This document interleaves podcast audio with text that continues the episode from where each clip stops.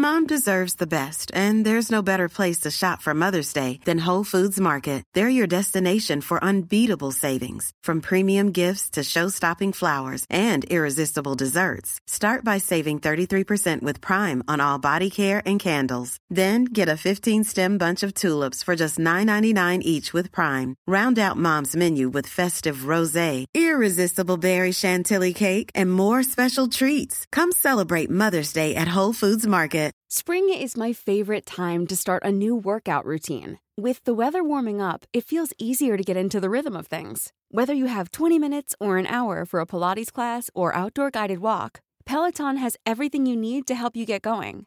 Get a head start on summer with Peloton at onepeloton.com.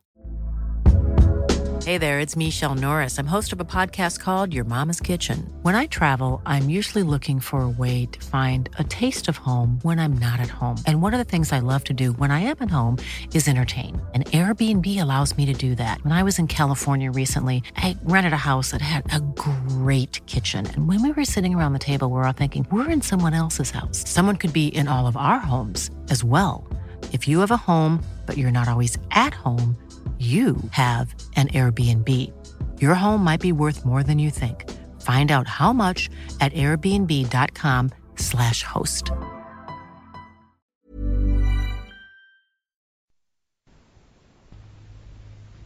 و حتی اشراف مملکت با کمال خودپسندی که داشتند قسمت بزرگتر دارایی و نیکوترین مواد ساختمانی را به معابد اختصاص می‌دادند. و به همین جهت است که کاخهایی که بر نیل مشرف بوده و در زمان امنهوتپ سوم تقریبا در هر کیلومتر از ساحل نیل یکی از آنها دیده می شده همه از میان رفته و اثری از آنها بر جای نمانده. در صورتی که جایگاه های خدایان و آرامگاه های مردگان تا زمان ما باقی مانده است. چون روزگار سلسله دوازدهم رسید دیگر هرم شکل مورد پسند برای دفن اموات به شمار نمی رفت و به همین جهت خنوم هوتپ در حدود 2180 قبل از میلاد در محلی که امروز بنی حسن نام دارد شکلی آرامتر از هرم برای گور خود انتخاب کرده و آن را به صورت مقبره ستونداری در کنار نیل ساخت. و از آن به بعد این گونه ساختمان قبر هزاران شکل گوناگون در تپه های کشیده شده بر طرف غربی نیل پیدا کرد.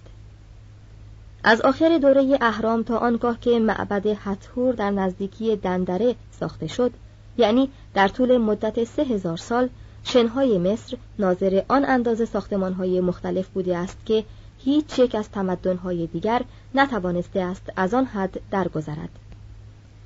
در کرنک و الاقصر جنگلی از ستونها دیده می شود که به فرمان تهوتموس اول و تهوتموس سوم و امنهوتپ سوم و ستی اول و رمسس دوم و دیگر سلاطین سلسله های دوازدهم تا بیست و دوم ساخته شده. در شهر هبو حوالی 1300 قبل از میلاد کاخ وسیعی ساخته شد که البته در شکوه و عظمت با کاخهای سابق برابری نمی کرده و بر روی ستونهای همین کاخ دهکده عربی مدت چندین قرن است که تکیه دارد. در ابیدوس یا العرابه معبد ستی اول را ساخته بودند که جز ویرانه های عظیم و تیره و حزنانگیز چیزی از آن بر جای نمانده است. در الفنتین معبد کوچک خنوم در حدود 1400 قبل از میلاد است که از حیث دقت و شکوه حقیقتا جنبه یونانی دارد. و دیرالبحری تالار پرستونی است که ملکه هتشپسوت آن را بنا گذاشته و در نزدیکی آن رمسئوم است که آن نیز جنگل دیگری از ستونها و مجسمه های عظیم است که به دست مهندسان و بندگانی که رمسس دوم به بیگاری گرفته بود ساخته شده در جزیره فیله معبد زیبای ایزیس است حوالی 240 قبل از میلاد که در آن نقطه محجور و غمگین به نظر می رسد. چه آبهای مخزن آب آسوان پایه ستونهای آن را که از حیث ساختمان به سرحد کمال رسیده بود پوشانیده است. این بازمانده های کم و پراکنده تنها نمونه های از آثار باستانی مصر است که هنوز به دره نیل زیبایی میبخشد و خود این خرابه ها به صد زبان می‌گوید که ملت سازنده آنها چه نیرو و قدرتی داشته است. شاید در این کاخها برای ساختن پایه ها و ستون ها و نزدیک به یکدیگر گذاشتن آنها برای جلوگیری از آفتاب سوزان افراط شده باشد و نیز در آنها عدم تقارنی که از مختصات خاور دور است و نقصان وحدت اسلوب دیده شود. و همچنین حرس و ولع عجیب بزرگی که از خصوصیات مردم این روزگار نیز هست در آن ساختمان ها به نظر برسد. با وجود این در همین بناهاست که عظمت و جلال و فخامت و نیرومندی جلوگر می شود در همین جاست که تاقها و دهانه های قوسی وجود پیدا می کند و اگر کم است از آن است که نیازمندی به آنها زیاد نبوده. ولی اصول ساختمان همین تاقها و قوس هاست که به یونان و روم و اروپای جدید انتقال پیدا کرده است در همین ساختمان ها نقش های تزینی دیده می شود که در سراسر تاریخ جهان هیچ نقش دیگری بر آنها برتری ندارد ستونهای پاپیروسی شکل و نیلوفری شکل و ستونهای به سبک آغاز دوری و ستونهای به صورت زن و سرستونهایی به صورت حتور یا به صورت درخت خرما در همین آثار گرانبها دیده می شود. در میان این آثار کاخهایی است که پنجره های نزدیک به سقف و درگاه های باشکوه دارد که استحکام و نیرومندی را که مؤثرترین عامل در فریبندگی و دلربایی آثار معماری است به خوبی آشکار می‌سازد. مصریان بدون شک در تمام تاریخ بزرگترین بنایان و سازندگان بودهاند. بعضی بر آنچه گفتیم این را می افزایند که مصریان قدیم در حجاری و مجسم سازی نیز بزرگتر و برتر از دیگران بودهاند. در آغاز تاریخ خود مجسمه ابوالهول را ساختند که نماینده صفات ابدیت فرعونی از فرائنه شاید خفرع بوده است.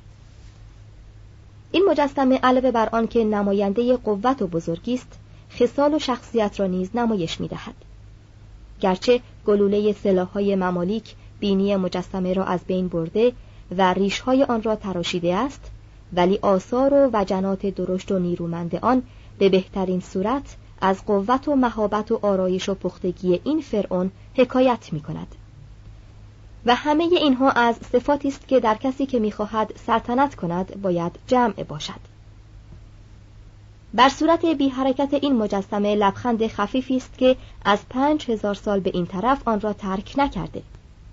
و چنان است که گویی هنرمند گمنامی که آن را ساخته یا پادشاهی که این مجسمه رمز و نماینده اوست آنچه را همه انسانها درباره انسان درک می کنند نیک دریافته بودند در تاریخ حجاری هیچ چیز زیباتر از مجسمه خفره نیست که از سنگ دیوریت تراشیده شده و اکنون در موزه قاهره نگاهداری می شود.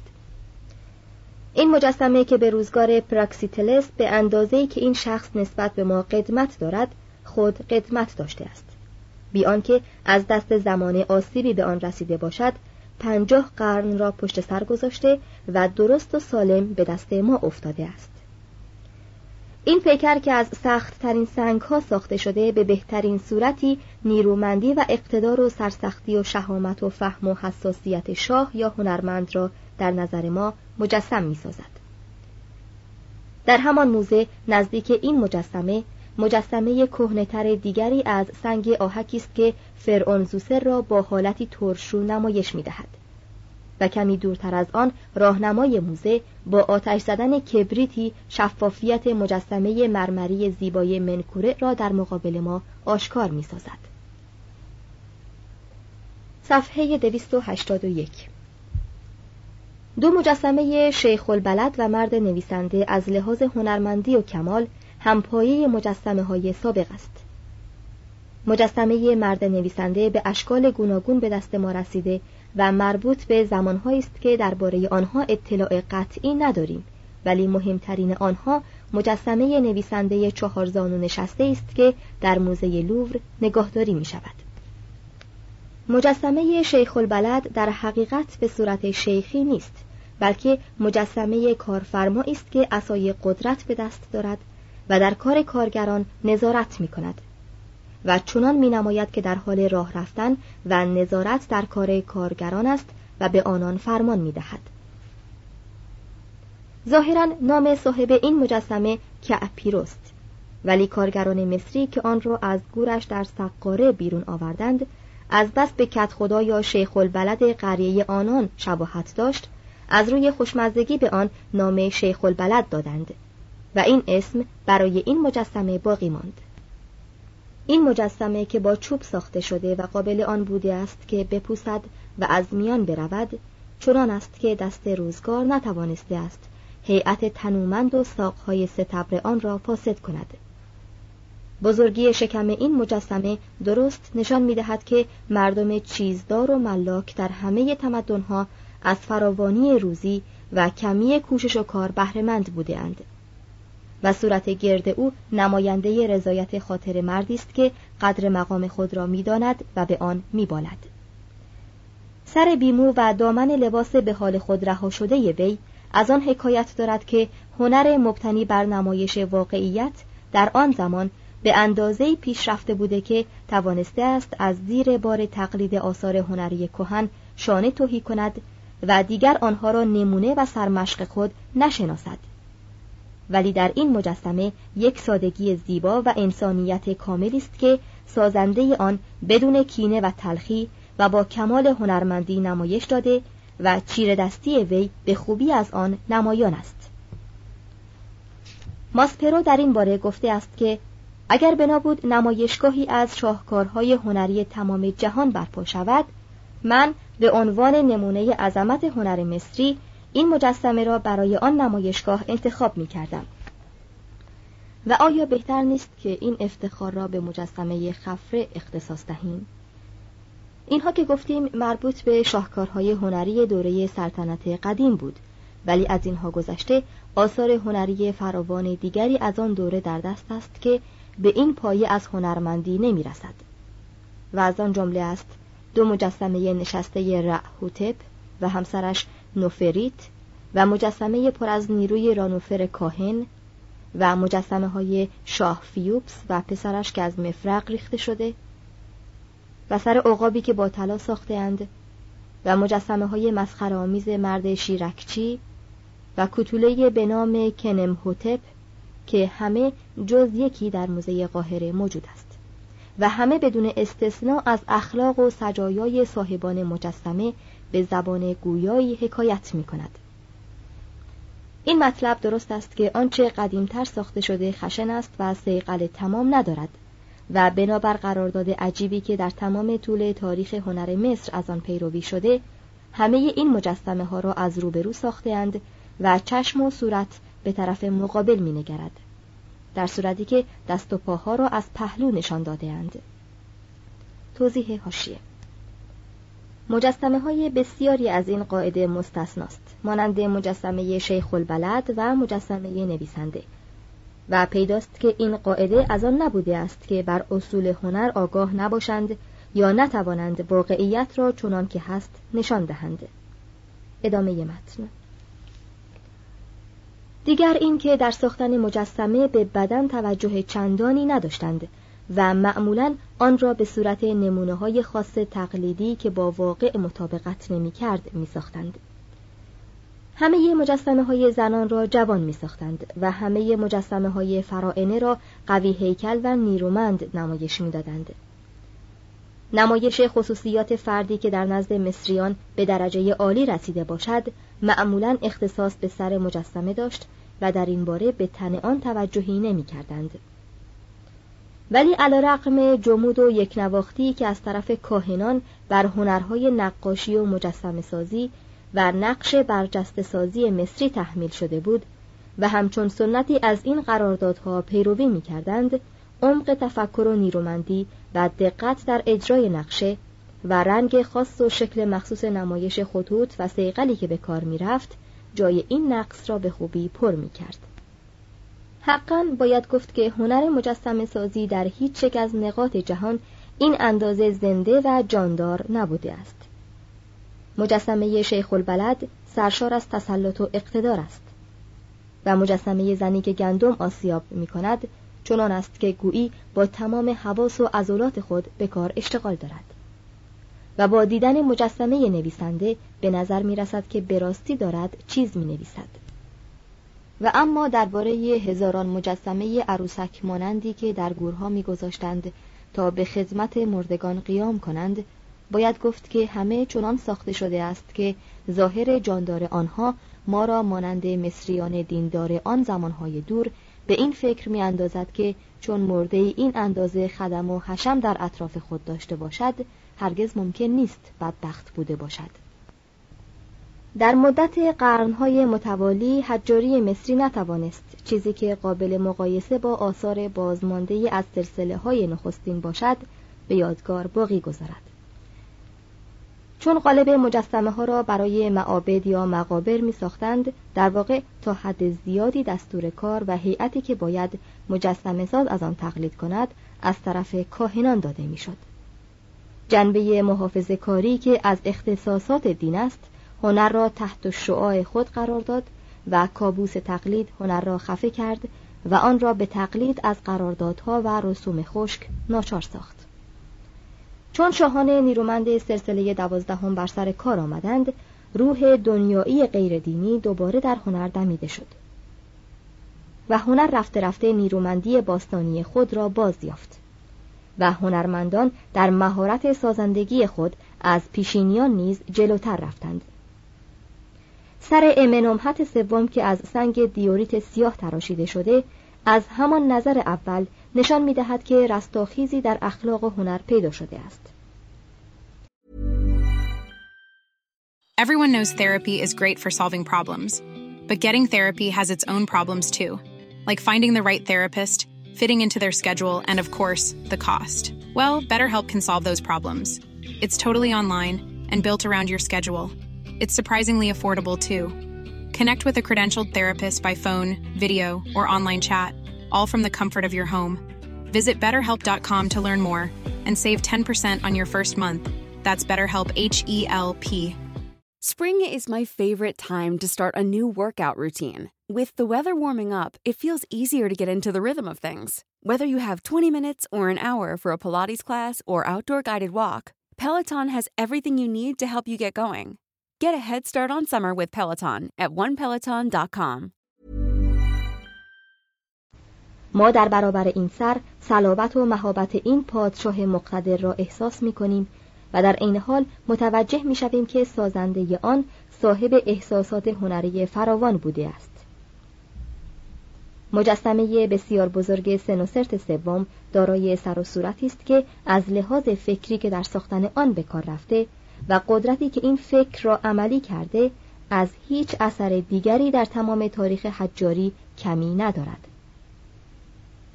مجسمه شکسته تنه تابدار سنوسرت اول در موزه قاهره از هر حیث با تنه تابدار هرکول موزه لوور قابل مقایسه است. مجسمه های جانوران در هر یک از دوره های تاریخ مصر فراوان ساخته شده و همه روحدار و زنده است. و از آن جمله است. مجسمه موشی که در حال جویدن فندقی است و بوزینه‌ای که مجذوب نواختن چنگی است و خارپشتی که در میان خارهای او یکی هم نیست که افراشته نباشد. در آن زمان که شاهان چوپان سر کار آمدند تقریبا در مدت سه قرن هنر مصری خاموش شد و اثری از هستی آن بر جای نماند. در دوران حکمرانی هچسپوت و تهوتموس ها و امنهوتپ ها و رمسس ها رستاخیز دومی برای هنر در سواحل نیل حاصل شد ثروتی که از سوریه تسخیر شده به مصر می رسید و به کاخهای فرائنه و معابد سرازیر می شد از همین دو راه برای پرورش و تقضی هنر به کار می افتاد. مجسمه های کوه پیکر تهوتموس سوم و رمسس دوم سر به آسمان می سایید و همه جای معابد را مجسمه های گوناگون پر می کرد و به دست ملتی که مست باده فتح و پیروزی بود و چنان میپنداشت که بر همه عالم تسلط یافته است شاهکارهای هنری فراوان و بی سابقه ای ساخته می‌شد. از جمله کارهای این دوره است مجسمه نیمتنه ملکه بزرگ مصر که زینت بخش موزه هنری نیویورک است و از سنگ خارا ساخته شده و مجسمه بازالتی تهوتموس سوم موزه قاهره و مجسمه های ابوالهول ساخته شده در دوره امنهوتپ سوم که در موزه لندن حفظ می شود و مجسمه نشسته اخناتون موزه لوور که از سنگ آهکی تراشیده شده و مجسمه خارایی رمسس دوم موجود در شهر تورن. توضیح هاشیه در اینجا به یاد گفته آن سیاستمدار مصری میافتیم که پس از دیدار موزه های اروپا گفته بود شما مملکت مرا قارت کرده اید. ادامه متن. و مجسمه به زانو درآمده همین فرعون که در حال تقدیم کردن قربانی به خدایان است و مجسمه گاو فکور دیرالبحری که به گفته ماسپرو اگر از تمام آثار یونانی و رومی مشابه با آن برتر نباشد لااقل با آنها مساوی است. و مجسمه دو شیر امنهوتپ سوم که روسکین آنها را از بهترین مجسمه های حیوانی می‌داند که پیشینیان برای ما بر جای گذاشتهاند. و مجسمه های کوه پیکری که به وسیله حجاران رمسس دوم در نزدیکی ابو سنبل در تخت سنگی تراشیده شده. و آثار شگفتانگیزی که در کارگاه تهوتموس مجسم ساز در تلل امارنه به دست آمده و در میان آنها نمونه گچین از سر اخناتون دیده می شود و به خوبی روح تصوفی و شاعرانه آن شاه غمزده را نمایش می دهد. و مجسمه نیمتنه نوفرتیتی زن شاه اخناتون که با سنگ آهک ساخته شده و سر این ملکه زیبا که از سنگ دج تراشیده اند و از آن مجسمه دیگر عالی تر است این نمونه ها که در همه جای جهان پراکنده است صورتی از کارهای مجسم سازی ماهرانه را که دوره امپراتوری سرشار از آن بوده در نظر بیننده مجسم می سازد. در میان این شاهکارها روح فکاه پسندی به خوبی نمایان است و هنرمندان شاد مصر قدیم مجسمه های مسخره آمیزی از انسان و جانوران بر جای گذاشته و حتی شاهان و ملکه ها را در دوره اخناتون بتشکن چنان ساخته که تبسم و شوخ طبعی از آنها نمایان است صفحه 285 پس از رمسس دوم این جلال و شکوه به سرعت رو به فسردن نهاد و در مدت چند قرن پس از این فرعون هنرمندان تنها به این دل خوش بودند که آثار و اشکال قدیم را تقلید و تکرار کنند. در دوره شاهان سائیس دوباره هنر در آن کوشید که از جا برخیزد و به سادگی و اخلاص هنرمندان بزرگ دوره سلطنت قدیم بازگردد. پیکر تراشان با کمال قدرت و شجاعت به سنگهای سخت همچون بازالت و برش و سرپانتین و دیوریت حمله ور شدند و با آنها مجسمه های واقعی زنده ساختند که از آن جمله است مجسمه مونتومیهیت و سر بیموی شخص گمنامی که از بازارت سبز ساخته شده و اکنون در کنار دیوارهای موزه دولتی برلند دیده می شود و مجسمه زیبای مفرقی خانمی به نام تکوسچت دوباره هنرمندان به آشکار ساختن ملامه و وجنات و حرکات انسان و جانوران توجه کردند و مجسمه های خنده آوری از حیوانات عجیب و غریب و غلامان و خدایان ساختند و در میان آن آثار سر بز و سر گربه معروفی است که اکنون در موزه برلن نگاهداری می شود. پس از آنکه ایرانیان مصر را گشودند و معابد به تاراج رفت فاتحه هنر مصر خوانده شد. معماری و مجسم سازی دو رکن اساسی هنر مصری است و اگر بنا باشد فراوانی محصول کار را نیز به حساب بیاوریم باید بر این دو هنر فن نقش برجسته سازی را نیز بیافزاییم. هیچ یک از ملت‌های جهان نیست که برای کندکاری کردن تاریخ و افسانه های خود بر روی دیوارها به اندازه مصریان قدیم کوشیده باشد. در نخستین وهله از تشابه خستگی آوری که میان داستانهای نقش شده بر سنگ موجود است و از درهم و برهمی تصاویر و عدم رعایت تناسب و قواعد مناظر و مرایا دچار تعجب می‌شویم. و گاهی نیز که می‌خواستند به صورتی این قواعد را رعایت کنند چنان است که چیزهای دور را بالای چیزهای نزدیک نقش کردهاند. در یک نقش برجسته فرعون بسیار بزرگ و دشمنان او بسیار کوچک نقش شده و در این نقش ها نیز مانند مجسمه ها شخص از آن در شگفتی میافتد که چشم های مجسمه یا نقش به او نگاه می کند در صورتی که چانه یا بینی یا پاهای او به طرف دیگری متوجه است.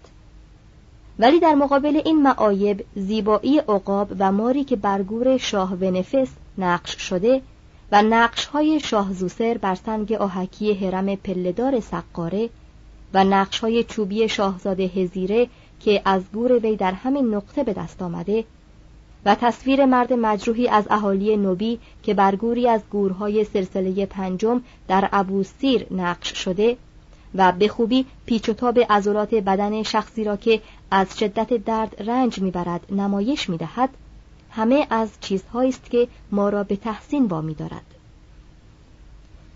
در پایان ناچار از آن می‌شویم که با کمال صبر و حوصله به تأمل در آن نقشهای طولانی بپردازیم که به ما نشان می‌دهد چگونه تهوتموس سوم و رمسس دوم در جنگهای خود بر هرچه در سر راهشان میآمد غالب می‌شدند.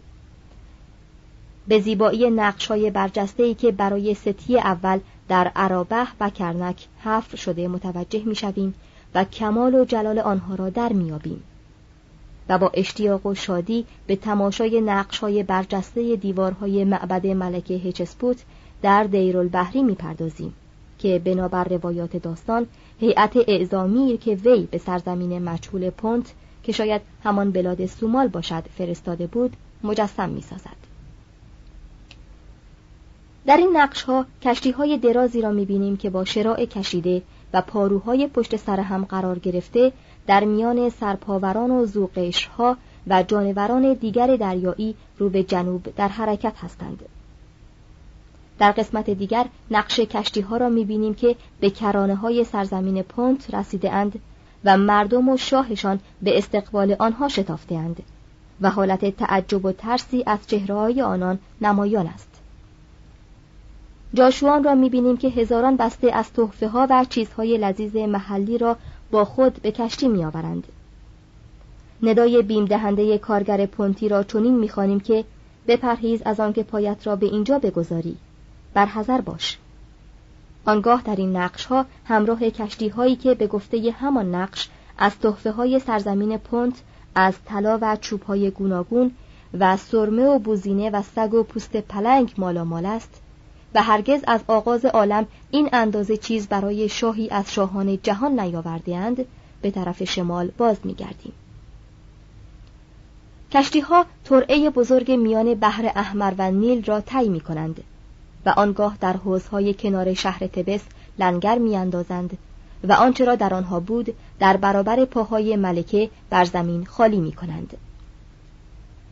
پس از آن به صورتی که میرساند مدت زمانی از خالی کردن کشتی ها گذشته در نقش ها چنان می‌بینیم که کالاهای وارد شده همه سرزمین مصر را آراسته است و در هر جا اسباب زینت ساخته شده از آج و طلا و جعبه های عطر و روغن های آرایشی و دندان های فیل و پوست جانوران دیده می شود و درختان که از سرزمین پونت آورده اند چونان با خاک مصر خو گرفته و بزرگ و تناور شده که گویی در مرزوبوم خود قرار دارد.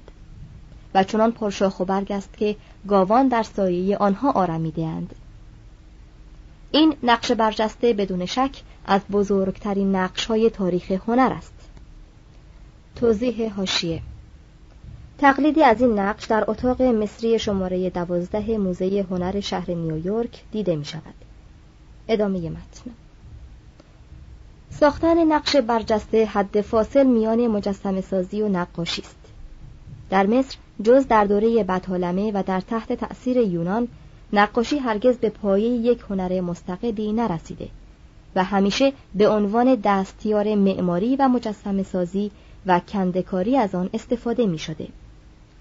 به این معنی که کار نقاشی فقط آن بوده است که آنچه را قلم حجار تراشیده رنگین کند ولی با وجود آنکه نقاشی منزلت دست دومی داشته است در همه جا اثر آن دیده می شود. بیشتر مجسمه ها را رنگ می زدند و همه سطح را رنگامیزی می کردند. چون نقاشی و مواد رنگی از گذشته زمان زود متأثر می شده، آن مقاومت فنی معماری و حجاری را نداشته و از نقاشی های رنگین دوره سلطنت قدیم جز صورت زیبایی از شش قاز که از گوری در مدون بیرون آورده شده چیزی در دست نداریم. ولی از همین یک اثر می‌توان حکم کرد که هنر نقاشی نیز در دوره سلسله های اول تا حد زیادی به کمال نزدیک بوده است. چون به دوره سلطنت میانه می رسیم نقاشی های آبرنگی در گورهای امنی و خنومهوتپ در بنی حسن میابیم که از لحاظ تزیین آن در گور مایه شادی بیننده می شود و نیز نقاشی معروف به آهوان و کشاورزان و تصویر گربه‌ای در کمین شکار خود از بهترین نمونه های این هنر به شمار می روند. توضیح هاشیه رنگ ها را برای کار کردن با آمیخته ای از زرده تخم مرغ و سریشم رقیق یا سفیده تخم مرغ مخلوط می کرده اند. ادامه متن صفحه 288 در اینجا نیز هنرمند به عنصر اساسی کار خود توجه داشته و حرکت و جانداری را به بهترین صورت نمایش داده است.